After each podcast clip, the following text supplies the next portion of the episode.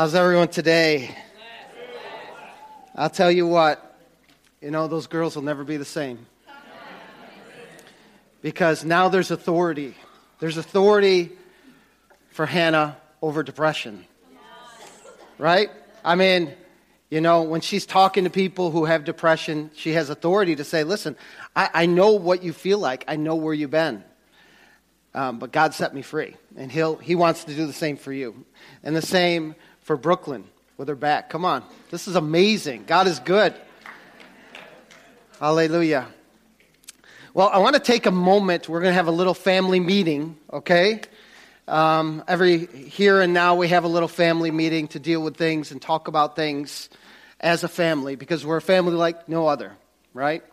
Um, and so I want to talk about the things that have been transpiring in our nation. And um, last, last Sunday, a horrific, horrific event took place in Texas where someone went into a church and began shooting and, and uh, ended up killing 26 people. Um, it, was a, it was the result of a domestic type of situation, but um, I want to talk to you about this for a moment because in reality, we, we take it very, very seriously um, the protection and the safety of our people here. And so we've really been looking at this and saying, what are we doing now? What can we do better? What measures can we take to have a readiness in case some, some, something happened like that? And so I want to just, uh, for, for the purpose of giving you comfort, let you know that we are on top of this, that there's actions being taken, um, because we want, we want to ensure safety in this place. We want you to come and be free here, not be worried about going to church. Is, is today a day that's something horrible is going to happen? Someone's going to go crazy and start shooting people up. We want you to come and be free here. You know what I mean? And so um, I'm going to just very quickly just talk about three things. One is what are we currently doing to provide safety here um, what, are, what have we changed in the last week as a result of the things that took place in Texas? And then what, what are our future plans? Very quickly, I just want to I want to go over this. Um, currently, we, we, in the last year and a half, I think, um, we purchased 12 security cameras. And they're placed throughout the, the facility. And so there's the ability to monitor parking lots and hallways and for the safety of our kids uh, exits and entrances to, so that we know who's going and coming. Um, and and those, those security cameras are monitored regularly during, right now, as I speak. They're being monitored. And so there's, there's a regular monitoring of those security cameras. Also, our ushers that are on duty, they patrol the grounds. They uh, up and down the hallways, uh, uh, check on the kids, and outside, uh, looking out the windows, making sure people coming in that uh, and we have some, some, some of our ushers have like a security type background. So they're looking with that kind of mindset. Um, and that brings me a lot of comfort.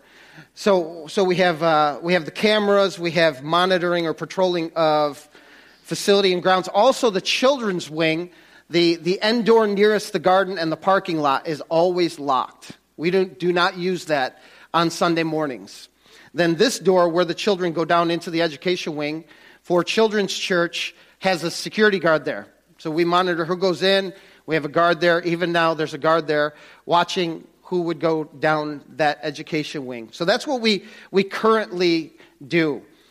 As a result of what happened, this is what we're changing. You might want to know this, especially if you're late to church. Um, at 10:15, we lock. We're going to lock the doors to the atrium.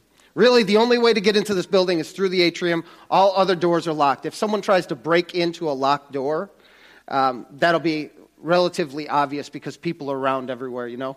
But um, the doors will be locked. There'll be someone there to let you in. But just for a security precaution, that's another wave of, or another layer of protection, locked doors to keep people out who we think are suspicious. That does not mean that you cannot get into church. If you're here after 10:15, you'll be sco- I'm just kidding. But uh, no, someone will let you in. We like it when you're here on time, though. It's, it's always a good thing. Uh, but we're locking the doors. Also, we're looking to build a team of guardians. Um, and that would be people that are willing to say, you know what, I'll sit strategically in a place in the sanctuary to uh, provide another level of protection. I'll, I'll, you can count on me to, to be vigilant, to look out and watch for things that look suspicious, things like that. So if that's you and you'd like to do that, maybe you could approach one of the ushers.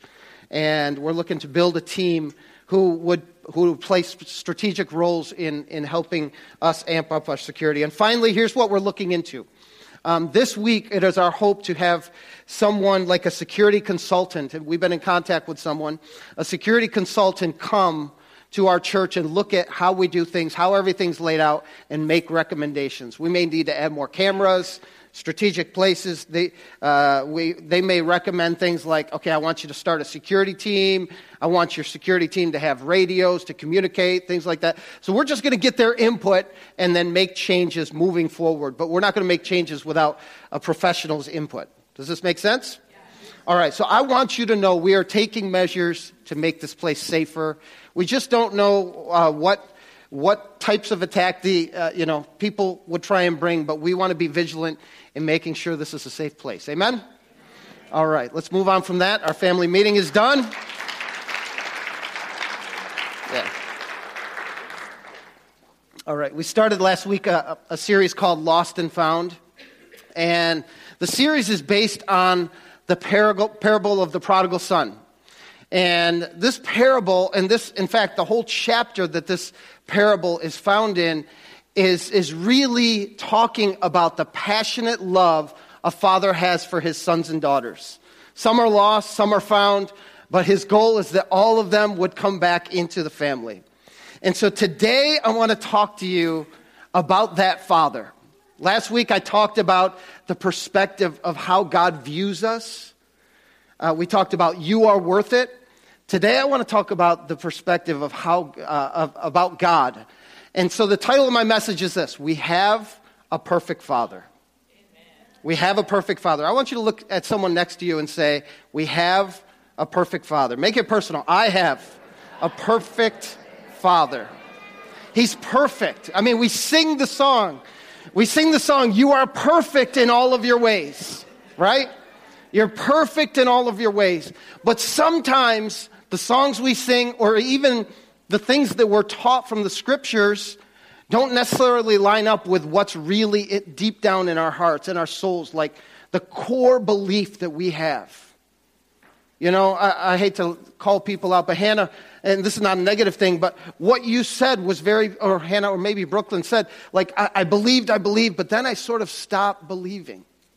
I sort of gave up. And that's one of the symptoms, you know, of, of uh, being frustrated to not seeing what you're hopeful for come to pass. But I'm so grateful that God showed up and, and, and did in your life what you were believing for. That's amazing. Um, and sometimes the wait is painful. Amen? I, I, just want to be honest with you. But um, I believe that the message of the Father's love is one of the most important messages uh, in our world today. It's one of the most significant things that we could have a solid grasp of and have personal experiencing experience in the message of the Father's love. And, and when we have that down, it gives us a pro- proper perspective. Having a proper perspective of the Father is a big deal because it also then helps us have a proper perspective of ourselves and others. If the perspective that we have of our Father is twisted, is skewed, is messed up, then ultimately we'll have an unhealthy reflection of that father toward ourselves and towards others. There's insecurities.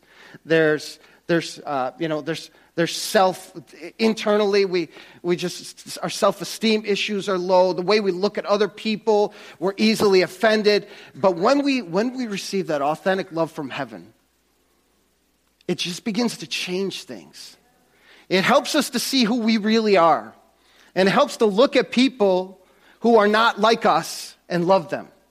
Amen? And so I really want to I want to dig down deep into this. And Jesus, Jesus worked overtime. You know, he was he worked very hard at communicating this loving Father in heaven.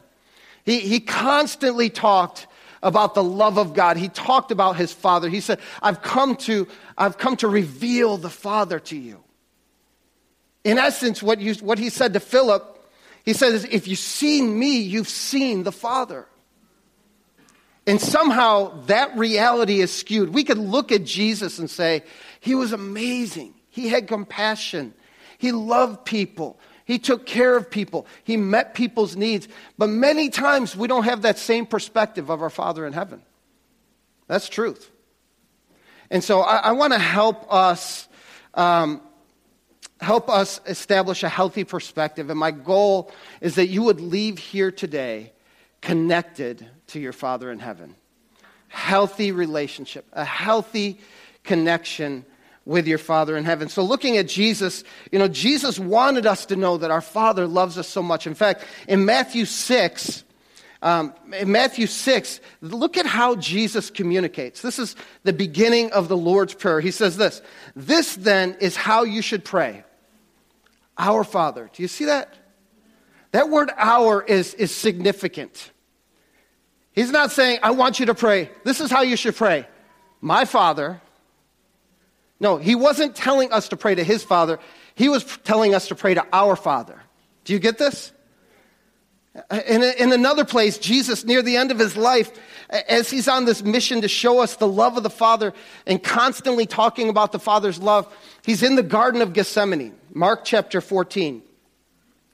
And he addresses his Father with a unique word. Verse 36, it says this Abba, Father, he said, Everything is possible for you. Take this cup from me, yet not what I will, but what you will. And, and this, this word Abba is a personal type of word. It's, a, it's an intimate, intimate type of word that Jesus is addressing his Father with. It's a, it's a phrase of affection. You know, it's like what we would say nowadays, like daddy. You know, as little kids, we'd call, it's not uncommon for little kids to call their father daddy or, uh, you know, papa or however, however you were raised to call, address your father, not in four letter swear words, but um, in, a, in an affectionate, loving, kind kind of way. This is, this is Jesus, and, and Jesus is communicating to us we have a God who is personal. We have a God who is close to us. We, we have a God who, who wants to be known by us. We, we have a Father who loves us. He wants to be in relationship with us. You know? And so, and so this is, this is Jesus' message. God loves you. God loves you. He's, he's madly in love with you. This is Jesus' message constantly. And the reality is, many people, let's just be honest, many people struggle with connecting to the Father.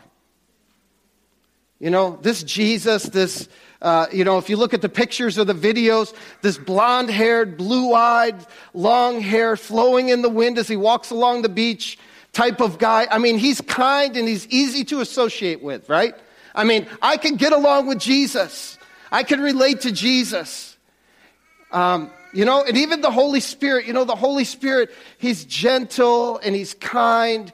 Um, like he's a wind, he's a wind that blows, and, and he's a, you know, all these analogies and metaphors that the Bible uses to relate us to understanding this, this part of the Godhead, this Holy Spirit, and how he, he comes and heals people. You know, he's, um, and so his presence, he's easier to relate with. But many people struggle. You know, there's a struggle related to the Father. There's a struggle understanding the Father and who, who the Father is and, and what, is, what his purposes are. Because, you know, um, in fact, when we, when we think about the Father, sometimes some of us in this room may, may look at him as threatening, to be honest with you. And it's unfortunate, but the way we relate to the Father in heaven many times is, is birthed out of how we related to our earthly fathers. And so, if you had a good earthly father, it's, it's easier for you to relate to the Father in heaven. But if you didn't, it can be a struggle. I, I fell into that category. It was a struggle for me. And so, here, here's some of the lies that we tend to believe. Um, I want to actually go into the lies, but there's something I failed to mention I want to mention. Um, if you're here today, Uh, we, we've been live streaming, and we want to welcome the live stream audience, but also we want, if you have a Facebook account, we'd love for you to share that. We've been getting like over a thousand views every single week, or right around a thousand views. This is amazing, leveraging technology to, to uh, spread the gospel. And um, so, if you take a minute and share the, the, the live stream is available on Facebook, you could look at your account if you've, if you've liked Faith Chapel and you could share that. Also, the notes are in there. Um, and the notes are in there. The reason I'm bringing this up is because I want you to see the lies that we've believed about God the Father. They're right there in the church app if you have it on your phone. Um, here, here's some of the lies that we've believed as about God the Father. The first one is this God is a judge who is never satisfied. Like we always have to perform for him. And I, this is me. I, I viewed him as a judge sitting behind whatever it's called there in the, uh, what is it called? Uh, on his bench, yes. On his bench. And, you know, he's, he's, he's not happy with me because I didn't keep the rules, you know? And the way, the way we can, this is, this is me. I, this is the way I viewed God much of my life. Um, he, he's on his bench and he's, he's frustrated with me. And um, it's really about performance. Like, how could I please him? It's, I've got to do better. I haven't been doing good enough, you know? And, and so, this perspective that we have to earn everything with God in order to be accepted by him, I have to perform more. And, and we could have this perspective of God, like, okay, you failed again. Or, or another one is God is angry. Here's a lie that we believe about God God is angry. Lightning bolts, thunder, him smashing his fist on the, on the bench, you know, or where he's seated. He's angry. He's angry at all of our mistakes. These are twisted lies that we tend to believe, and you can never please him. You're not good enough. It's never good enough, no matter how hard you try. We can, we can see God that way. And, and so, this is the kind of lie when we believe it. The last thing you want to do is run into your father's arms. You want to run from him right? I mean, if that's our perspective of God, this unhealthy, untrue perspective of God, we don't want to be near Him. We want to be far away from Him. We want to keep our distance. We'll respect and honor Him, but I'm not getting close, you know? So, so we, we can view him as, as a judge who's never satisfied. We can view him as angry, or um, we can view him as distant.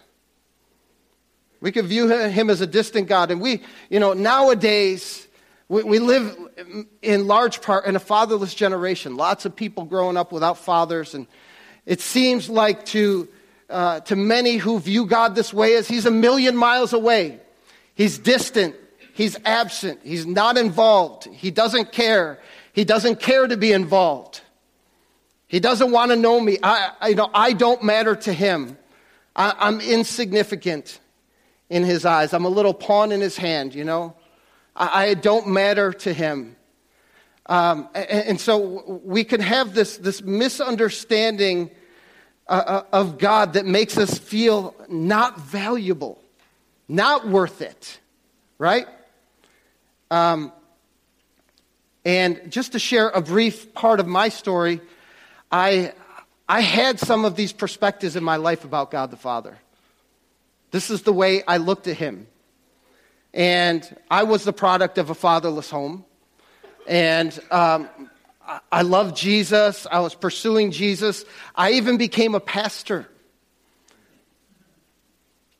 and was continuing to pursue God and the things of God. And I could tell you at face value, God is good, because the Bible says God is good.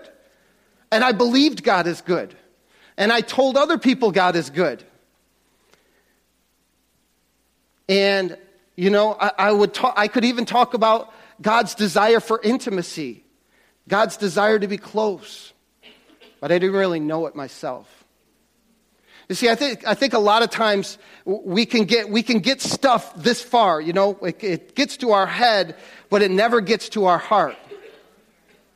And I desired to know him. I desired to, ha, you know, uh, have a better understanding of the Father, but I was just leaning on Jesus, you know um, and His forgiveness and His goodness. And I knew that he, Jesus, came to represent the Father. So I knew that my thinking wasn't right. And, and so um, growing up in a fatherless situation, I, I constantly felt rejected, like I wasn't wanted. I wasn't good enough. And so my, the way I would compensate for that is I would work much harder to get people's approval, get people's affirmation, get people uh, to tell me, you know what, you're amazing. I would, I would go after, I would work really hard and get promotions and recognition and all that stuff. But deep down inside, there was this emptiness because what I was getting from people wasn't satisfying what I needed from a father. You know? And I remember I was a pastor. I tell you, I was a pastor, uh, youth pastor at this time, and I was at a conference, and there was this guy talking about the love of the Father. And I ended up going up to the altar and, and just saying, you know what, I, I need this because I, need, I have some wounds deep down inside of me that make me feel insecure, make me feel rejected, make me feel not good enough. Um, and I remember going to that altar that day, that evening, and I got wrecked. I mean, I was a mess. I was just like a blubbering, crying snot rag of a mess. It was bad. I mean, I never cried like that in my life before because I, I finally, for the first time, felt the Father's touch in my life. Felt his affirmation, felt his, his uh, felt him near enough to me to say, You matter. I love you. I, I am your father. And that healed so many deep things in my life. I, am telling you, I knew, I knew all those things I just never got healed from my past in those areas. And so Jesus comes on the scene, and like his main mission, he is on a mission to reveal this Father. And as we look at Luke 15 and this story of the prodigal, this is really what we see. This is a revealing of the Father's love. And we're provided four pictures of the Father in this story. We're just going to look at the first three for the sake of time. But um, these, these pictures begin to reveal the amazing love of a father. See, we, we begin to believe those lies as truth that the enemy says, you know what? God is a distant God and he's mad at you. And, and uh, you know, no matter what you can do, it'll never be good enough. These are exactly opposite of what Jesus came to reveal. You know, we like to say in here that God is in a good mood. He's not angry. He's in a good mood because of Jesus, right? Jesus came to take away our sins and deal with our sins. And because of that, why would he be angry? He could look at us with favor and love and kindness. You know, he's not distant. Jesus said, I, I will be with you always, even to the end of the age, right? I'm, I'm with you. I will never leave you or forsake you. This is what, what Jesus begins to show us as he's, he's representing the Father. And so these lies, these twisted lies, are, are, the work of the enemy, who's called, by the way, the father of lies, right? He wants to convince us that this God, this Father, is not worth pursuing. And in reality, when we don't receive his love, when we haven't had the kind of encounter that we need um, by, uh, by having his the, the love of a father touch us, we're incom- incomplete. We're incomplete. And so you, you, may know, you may, you may be able to talk to people about the goodness of God, but I, I'm here to tell you that we need a fresh encounter with the Father's love. And my hope is that today, that you'll feel his embrace, that you'll, you'll sense his goodness and his love for you, and the, the brokenness inside of you will be healed. It doesn't mean you're a bad person. I mean, we just go through life. Life has its way of dealing us blows and wounds, right? And we have a choice. We could carry them throughout the rest of our lives, or we could, we could be healed of them, right? And then be a helper to other people to discover that same healing. And so in this, this story, Jesus paints some pictures of the Father. Um, and, and in the story is just about this son that leaves home. And the son leaves home. We're going to look at, at uh, uh, the first picture here in Luke 15 12. Luke 15 12. There's this, there's this father. We're introduced to this father and this son. Uh, he's a father of two, two sons. And it says here in verse 12, it says, The younger one said to his father, Father, give me my share of the estate. So he divided his property between them. Now that's a very, like, okay, what are you trying to say? Like, that's a picture of the father? Yeah, that's a picture of the father. One of the pictures of the Father that we see in this verse alone is the Father is saying yes to the Son's request, which is interesting. Because in that day, in Middle Eastern culture, a son asking for his inheritance while the father's still alive was equivalent to the, the son saying, I wish you were dead and I want what belongs to me.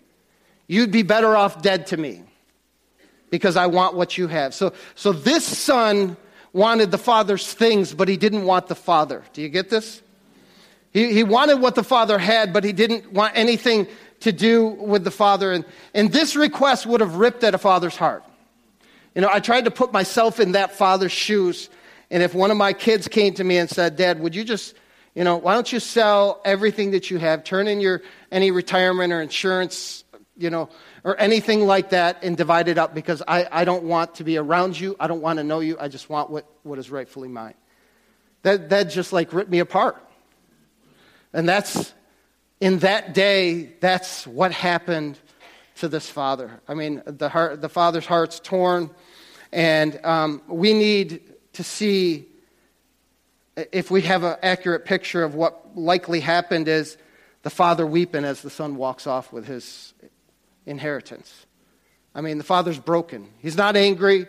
He's not, you know, calling down judgments from God on his son. He's weeping because he's hurt, he's wounded. And so, this first picture of the father saying yes really leads us to some questions. Why in the world would he have said yes? Uh, you know, and here's, here's my take on it. You can argue with me if you want. I'm probably right. But here's, here's my take on it.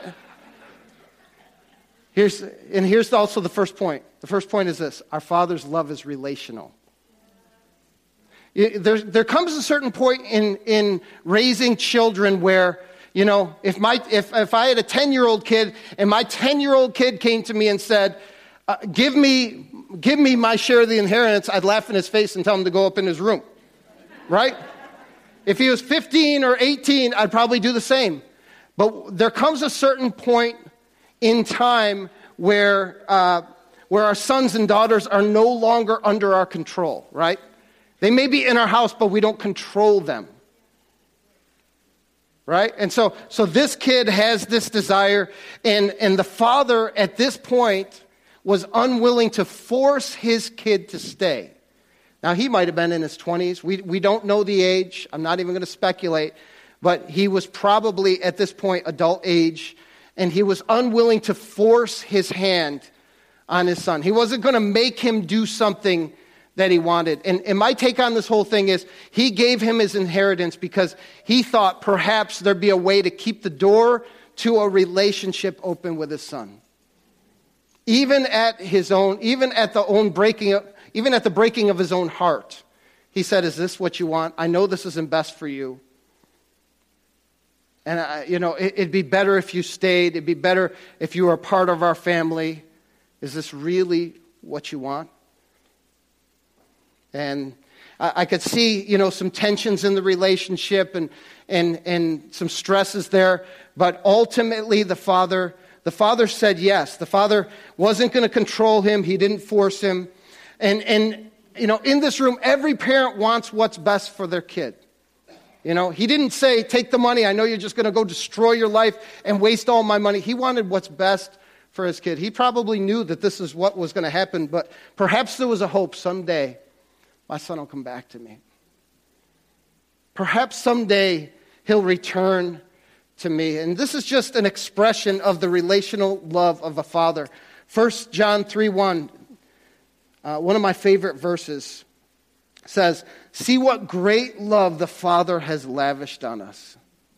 Those are just some powerful words. It's a great love. It's not just, it's, it's, it's, it's a powerful, great love, and it's been lavished. I mean, just excessive, been lavished on us that we should be called children of God. That is what we are. The reason the world does not know us is that it did not know Him. Listen to me. One of the things that we need to know about the Father is this we could always trust His motivation. We could always trust the, the fact um, that as a Father, that He loves us because it's always to Him about relationship. It's always to Him about relationship. To Him, relationship is so important. And ultimately, if we don't have a healthy relationship with the Father, that's our doing. I mean, if we're going to be totally truthful in here today, it's our doing. It's not the Father saying, I'm going to keep you at arm's length. I'm going to stiff arm you. I want to keep you away. Oh, you're not good enough. Oh, I don't value you over here like I value you over here. It's not that. It's our relationship with the Father is based upon our doing. He says, Draw close to me, and I'll draw close to you. There's this open invitation to know Him, to be with Him.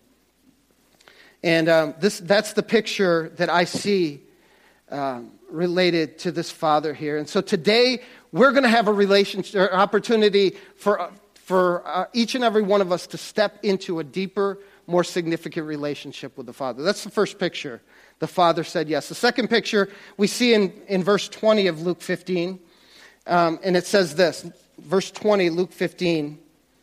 It says, So he got up and went to his father. What's happening here in the background is this the son takes the, the inheritance and he goes off and he spends it, the Bible says, in wild living and I mean, just all kinds of stuff. He has all these friends and everything, and he's partying. All of a sudden, he's out of money.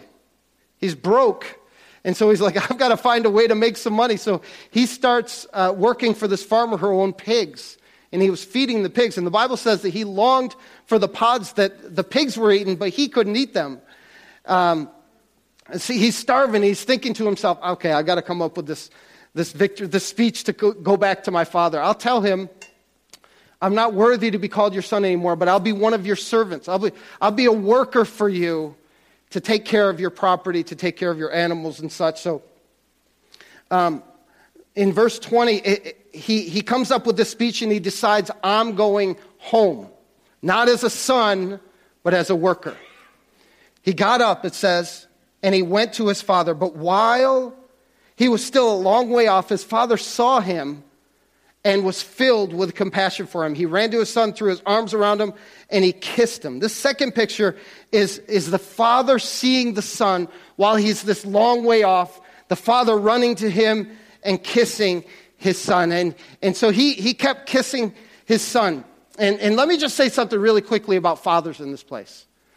As fathers, we need to be both tough and tender. We need to be tough for our family and tender with our family. You know, I can't tell you how many people I've run into that are wounded because their father never told them they loved them. They're, they're wounded because their father was too tough on them, you know, and not tender with them. They never got hugged. They, they, never, got, they never felt love from their father. That, that really um, brings about wounds in people's lives. And so we need to, we need to represent a father well by loving, loving well our kids. Amen? All right, so, um, so this father's, he's an Eastern, he's a Middle Eastern man, and Middle Eastern men did not run. You probably heard that before if you ever heard anyone ever talking about this story. But here's the reason why. They wore these things called tunics, which was like a man's dress, a man dress. They got man purses, They've got, you know, they've got, they got man buns. Well, they had man dresses back then. All right? So this man dress, called a tunic, they wouldn't run because it was, it was, it was embarrassing for uh, a man to expose his hairy legs. Right? Forgot to shave or whatever. So they would never run. It was just embarrassing. So in order to run, you'd have to lift this thing up to run, right? And they would, they would never run. And, but this father is pictured here in this passage as running to his son. They would never run for any reason. But let me tell you a little bit more about this, this story. There was, in, that Middle Eastern culture, there was this um, thing called kazaza, which was like the community enforcing the rules of the community on a family or on a wayward family member. So this son goes off into outside of his community and blows his dad's money, and the community would have punished that son when he returned to the point of banishing him. In fact, that word kazaza means to be cut off.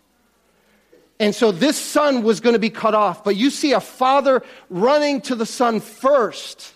Yes, it's a sign of love, but it's, also a sign of covering and protection. Like, I'm going to get to him before uh, they do. I'm going to bear his shame. I'm going to shame myself before they shame him. This is powerful. This is like the picture of, of what Jesus did for us because our Father, point to our Father's love is sacrificial. It, it, it's sacrificial. He's, he's, you know, he wanted to, he doesn't want us to carry condemnation, shame, and guilt. In 1 John 4, verses 9 and 10, it says this This is how God showed his love among us. He sent his one and only Son into the world that we might live through him. This is love. Not that we loved God, but that God loved us and sent his son as an atoning sacrifice for our sins. So this father is embracing his son. Yes, broken because he was gone, happy because he returned, but there's also this, this picture of a covering uh, over his son that you need to see. The father loves us. So uh, the father is relational and he's willing to pay the price to be in relationship with you. In fact, he did right? He did. He sent his son. He, he paid the highest price to be in relationship with us. And, and, many times we have this separation from God saying, I'm afraid of you. I, I don't want to be near you. I, I'm, I'm confused about who you really are. And he's saying, Come to me. I love you. I, I want to be in relationship with you. The third picture. Third picture is this in verse 22 and 23. It says, But the father said to his servant, so his son is coming back and he has this returning home speech. I won't be your son, I'll be your servant. I'm sorry, I, I, I did some stupid stuff, but dad, take me back. And as he's giving his return speech, it says, The father said to his servants, Quick, bring the best robe and put it on him. Put a ring on his fingers and sandals on his feet. Bring the fattened calf and kill it. Let's have a feast and celebrate. Totally a different response that we would expect to see. I mean, how would you, your son steals your car, you know, gets in a high speed chase, uh, crashes it up, gets arrested, you know, and now your son's coming back home. How, you're like, what the heck did you do? Are you stupid? You know, this guy is embracing his son and restoring him to the proper place. See, the son's mindset is, I'm no longer a son. Listen to me. There's people uh, who quickly believe because of their mistakes that they don't, they don't have a right to be in relationship with God anymore. There's, there's people that say, I messed up too much. God doesn't love me anymore. You know, I've done this and I've done that and I have no right to be called a son. This is what this kid's doing. I have no right. I, am not his son anymore because of my actions, my choices. Oh, I'd love to be back in that position, but my choices have ruined that opportunity for me. So his son's coming back with the mindset like, at least I could get some food because the people who work for my dad get fed. You know, I'm not going to be a son anymore. I'll be a worker. And the father, you just need to see this. It's amazing. He, he's saying, put the best robe on this kid. Give him my ring. I, I want to hit my covering on him, the robe. Give him my ring, which is a sign of authority. He can transact family business. He has authority. He is, he's my kid. He has my name. And give him shoes. Let me tell you about the shoes real quick. See, slaves in that day didn't wear shoes. They didn't have shoes because the fear was that slaves would run away. Sons had shoes. And he said, Get some shoes on that boy's feet. He's a son.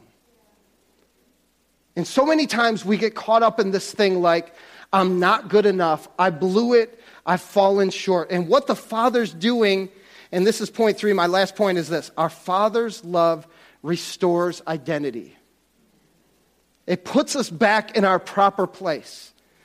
It, re identifies us. Listen to me. We go into the world, the world just tells us you're not good enough, you don't look good enough, you're not you're not popular enough. You don't make enough money. You don't have the right position. We go back into the presence of the Father. The Father says, You're my son. Do you know who you are? You're my daughter. Like, you matter to me. You are important. I care for you. I value you. I've accepted you. And you've got to see how the Father related to Jesus in order for you to fully understand this. Jesus comes on the scene and he grows up in Mary and Joseph's home. And he, before he ever did anything, we get this verse. He's, he's going to get water baptized by John the Baptist. In Matthew 3.17, it says this, A voice from heaven said, This is my son, whom I love. With him I am well pleased. Do you see the Father just pouring identity into him? He never healed anyone. He, he, he never he never preached a message. He had no disciples at that time. He, he had done nothing. He had done nothing. But at the core of who he was, he knew that he was a son of the Father in heaven. He knew that he was loved. He says, Whom I love. There's something special about knowing you're loved, whether you've made good choices or bad choices. There's something special about knowing that that love is unconditional. It says this, with you I'm well pleased. Well, why are you pleased, Dad? I mean, I, I, it's not, I, I, didn't do anything to earn your pleasure, right? I mean, I, still have yet to go do what you sent me to do. But he's like, I'm pleased with you, son. Because that, that pleasure is a reflection of unconditional love. I'm pleased with you, not because of what you've done, but because of who you are. See, Jesus is, is this the, the Father modeled to, in Jesus what the Father's modeling to us. Like, I love you. And so the Father's love restores our identity. And the beauty is this as you look at Jesus' life, he never uh, walked around the earth in, a, in an identity crisis, you know? He never struggled to understand who he was or why he was here. He never complained about, uh, you know, his father abandoning him. He never second guessed his value. Right? Jesus, Jesus walked the earth and he was powerful because he had this connection right here. And what happens is the enemy tries to break this connection between us and the Father so that we're struggling. We're looking at other people for affirmation. We're looking at other people for love. We're, looking at other people to, to tell us we're valuable. When the Father all along saying, Listen, I, I want you to know how much I love you. You're my beloved son, my beloved daughter. I love you and I'm pleased with you. I don't care if you've ever done a thing for my kingdom, I'm pleased with you. Now that's healing. Now listen, we've got to get that from here down to here. Because some of you would say, okay, I know all that. Yeah, that's great. Okay, can you close the message now? But, but the reality is, we're, we're walking around with wounds in our life that hold us back from fully being a son or a daughter and walking in that authority, that power. And so, my prayer today is that we would discover that. And some of us, you know, we, we've never even started a relationship with the Father. And this is as simple as accepting what Jesus came to offer. Jesus came to offer true forgiveness of our sins. Because uh, apart from what Jesus did, our relationship with the Father is broken because of sin. He is a holy God, He's holy. And so our starting point is to start that relationship by accepting the gift of forgiveness from Jesus Christ. And if that's you, it's as simple as just saying, you know what? I, I want to begin this relationship. If He is the perfect Father, I want to begin this relationship with Him. And I, I do. I, I, I want to accept forgiveness of my sins. I want to I want to give my life over to Him. I want to surrender my life to Him. And if that's you, I would love to personally talk with you, but today is a day to begin relationship with God the Father. And I challenge you to do that. At the end of the service, after I say amen, would you please come to me and talk to me today? I won't embarrass you, um, but I would love to share with you how great this relationship with the Father is through Jesus Christ. Amen?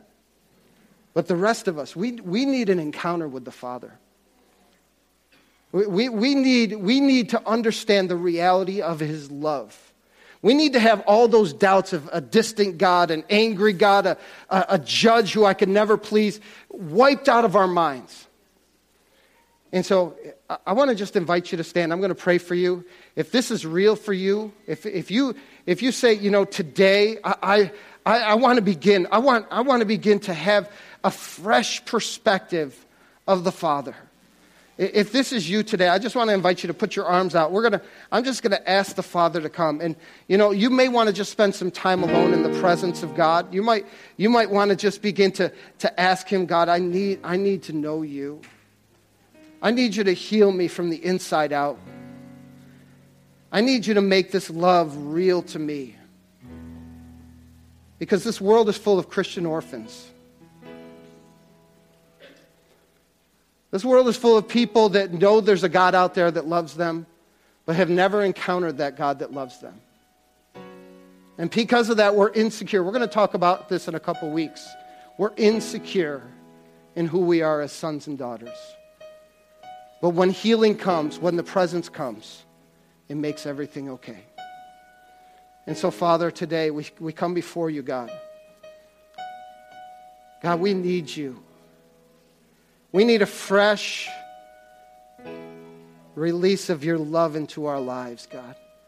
You'd flood the innermost beings of who we are, God. You'd show us, God. We know you demonstrated your love to us by sending Jesus.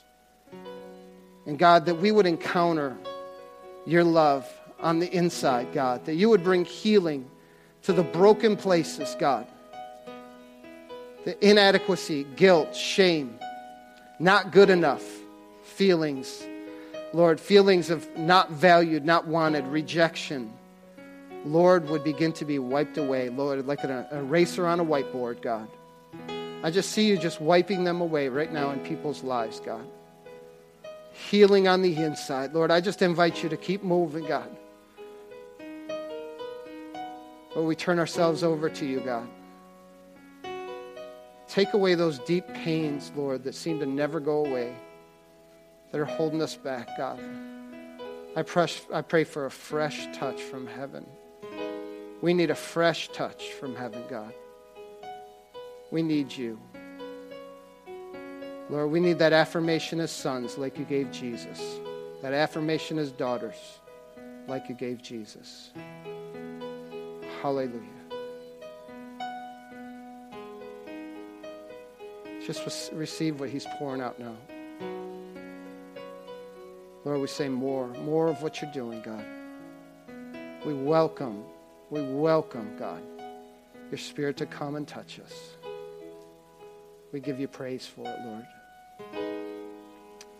Hallelujah.